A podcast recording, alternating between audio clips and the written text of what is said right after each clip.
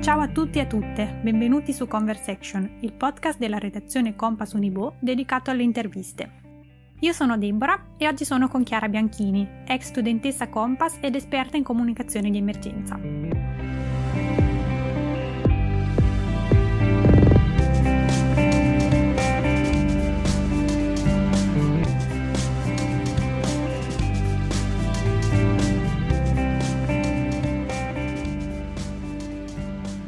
Benvenuta Chiara e grazie per la tua disponibilità. Per prima cosa vorrei chiederti di presentarti ai nostri ascoltatori. Allora, sono Chiara Bianchini, laureata Compass nel 2014. Attualmente sono social media editor in Fondazione Sistema Toscana, che è una società in house di Regione Toscana, per cui curiamo eh, dei progetti di comunicazione legati quindi, alla regione eh, sono anche giornalista pubblicista, faccio parte di PIA Social, che è un, la prima associazione italiana dedicata alla comunicazione pubblica. Per questa associazione sono coordinatrice eh, della, per la Toscana. Quindi. Per ultimo, ma probabilmente cosa, una delle cose che mi dà più soddisfazione è il mio blog, Emergenza 2.0, che è nato proprio per un esame Compass perché era il progetto del professor De Nobili e dopo questo esame io l'ho mantenuto, ho continuato a curarlo ed è diventato uh, il mio piccolo bambino che mi dà soddisfazione dove approfondisco il tema della comunicazione in emergenza e racconto poi uh, le best practice in questo campo. Sì, e sul tuo blog ti definisci anche tra le altre cose una disaster manager. Ho visto. Oh, sì. E potresti spiegarci di cosa si occupa questa figura perché magari non è molto conosciuta? Allora, la figura del disaster manager è eh, relativamente nuova, perché, diciamo che essenzialmente il disaster manager è una persona che si occupa di protezione civile in ambito poi sia di prevenzione, pianificazione e poi di gestione dell'emergenza, quindi è una figura a tutto tondo che già esisteva, è sempre esistita, però con altri nomi. Poi io ho seguito il Master in Disaster Management dell'associazione Assodima, ho eh, approfondito il tema della protezione civile perché io ci sono entrata uh, parlando di comunicazione in ambito di protezione civile. Avendo bisogno però di un quadro più ampio, ho fatto questo master che mi ha dato poi tutti anche gli altri elementi, sia di normativa, ma anche poi dei compiti di eh, pianificazione e programmazione che vengono svolti in questo settore proprio in ottica più ampia e non solo in ambito comunicativo. Ok. E ho visto infatti che durante la triennale, se non sbaglio, hai svolto un tirocinio presso la Protezione Civile di Firenze. È così che è iniziato il tuo interesse verso il tema della comunicazione di emergenza?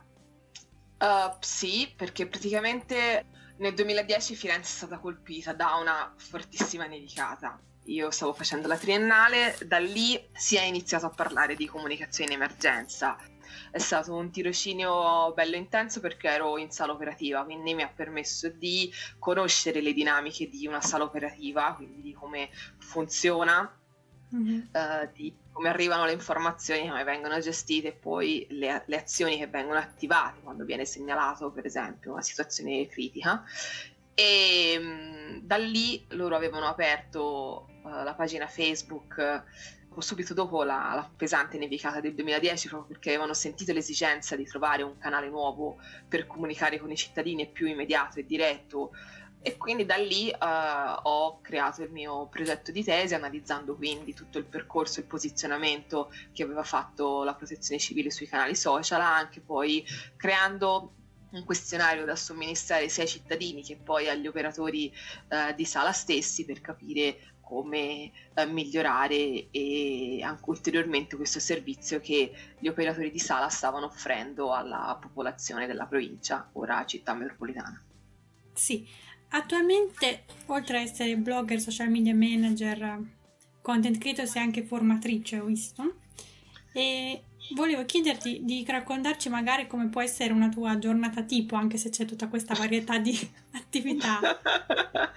ok, allora, mh, mm, Allora, la mia giornata tipo prima della pre-pandemia, eh, io quindi mi alzavo e andavo in ufficio, passavo le mie otto, successive otto ore in ufficio uh, per a curare quindi i contenuti, a creare i contenuti, a fare anche mh, la gestione uh, di, in temporale dell'account Twitter, perché il progetto su cui io sono uh, verticale in Fondazione Sistema Toscana è il progetto Muoversi in Toscana mm. ed che è un uh, progetto dedicato all'infomobilità uh, per gli utenti toscani. Noi diamo le informazioni in tempo reale sulla mobilità, ma parallelamente facciamo anche informazione sulle infrastrutture, cantieri, raccontiamo quindi anche questo lato della Toscana, quindi partecipiamo alle conferenze stampa, alle inaugurazioni delle varie infrastrutture, Adesso tutto questo invece di andare in ufficio lo faccio davanti al computer di casa finché ci sarà questa situazione e saremo in smart working. Eh, quindi eh, la mia giornata inizia guardando la rassegna stampa per vedere un po' eh, quello che succede e soprattutto a livello di infrastrutture e comunicazioni per la Toscana. Uh, poi inizio a lavorare ai contenuti, quindi se ci sono uh, degli articoli o dei comunicati stampa da uh, ricondividere con i nostri utenti su Muoversi in Toscana oppure quindi andando a creare dei contenuti che siano post su Facebook, Twitter oppure noi abbiamo anche un canale su Telegram. Sì. Uh, se um, poi in programma ci sono conferenze stampa, naturalmente seguirò la conferenza stampa e poi seguiva quindi poi la um, produzione dell'articolo e del servizio video nel caso fossimo sul posto e quindi con l'operatore video che avevamo poi un servizio giornalistico. Questo poi eh, veniva viene pubblicato su intoscana.it che è il nostro portale testata giornalistica di riferimento e poi sui canali di Muoversi in Toscana.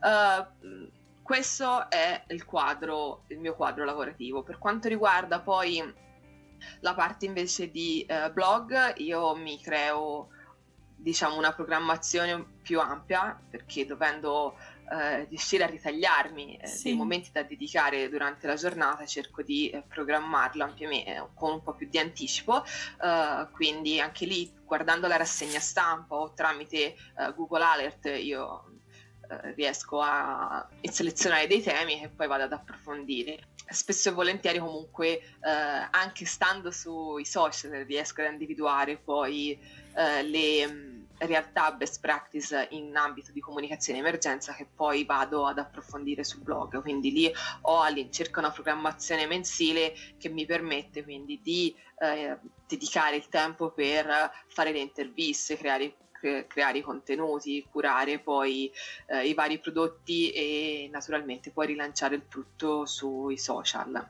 È un, un bel lavoro di incastro e mh, per quanto riguarda poi la formazione, grazie poi alla mia attività uh, sul blog mi ha permesso di entrare in contatto con tutte queste realtà, soprattutto in ambito protezione civile, eh, che mh, spesso e volentieri mi hanno chiamato per approfondire e fare dei corsi di formazione per i volontari di protezione civile legati a come utilizzare i social network per la uh, comunicazione del, della propria associazione, quindi sia in tempo di pace che in emergenza. Ho capito. Ho visto che hai scritto un articolo molto interessante sulla comunicazione in tempo di Covid. Sì, uno dei tanti. Esatto, sì. Io ho letto okay. l'ultimo, quello su, dove analizzavi le varie um, pubblicità televisive, anche in Germania. Ah, sì, sì, sì. Ok. E quali sono secondo te le lezioni che potremo trarre dalla gestione della comunicazione legata all'emergenza coronavirus? Se allora, prima di tutto, noi non eravamo preparati a un'emergenza di questo tipo e eh, soprattutto non eravamo preparati all'alto tasso di incertezza che c'è, perché mh, mm, un terremoto non sappiamo quando si verifica, mm. però eh, sappiamo quali sono i comportamenti da mettere in pratica e soprattutto ehm, abbiamo degli strumenti per eh, gestire l'emergenza che si verifica. Non ci aspettavamo un'emergenza di questo tipo e mm, la comunicazione ha messo in luce che non eravamo pronti soprattutto anche a livello di eh, comunicazione a gestire un'emergenza di questa entità. Quindi uh, siamo un po' andati per uh, tentativi e forse non tutti hanno avuto il loro riscontro nella popolazione. Cosa possiamo trarre? Um, secondo me dobbiamo concentrarci sia sul fatto che una comunicazione di questo tipo non può più prescindere dai social network, ma questi non sono tutto. Quindi deve essere una comunicazione sempre integrata, multicanale, non possiamo dare prevalenza ad uno strumento rispetto a un altro perché se no noi rischiamo di tagliare una fetta di eh, nostri destinatari. Sì. È stata forse troppo eh, centralizzata in alcune persone invece che più legarla all'istituzione. Quindi abbiamo visto figure come eh, sia Conte da un lato, ma anche poi i vari eh, virologi o comunque scienziati che hanno eh, preso parola durante questa emergenza, ma anche parlo dei presidenti di alcune regioni che hanno avuto mm-hmm. un ruolo centrale sia con i pro che con i contro, però mm, sono, le persone eh, passano, noi dobbiamo avere delle strutture a livello di comunicazione in emergenza che siano in grado, qualsiasi sia l'emergenza, di dare le informazioni chiare e concise in maniera tempestiva al cittadino soprattutto poi dobbiamo fare una riflessione anche a livello di linguaggio utilizzato, mm. perché il linguaggio che abbiamo utilizzato noi è stato un linguaggio da un lato molto influenzato da termini inglesi, quindi sì.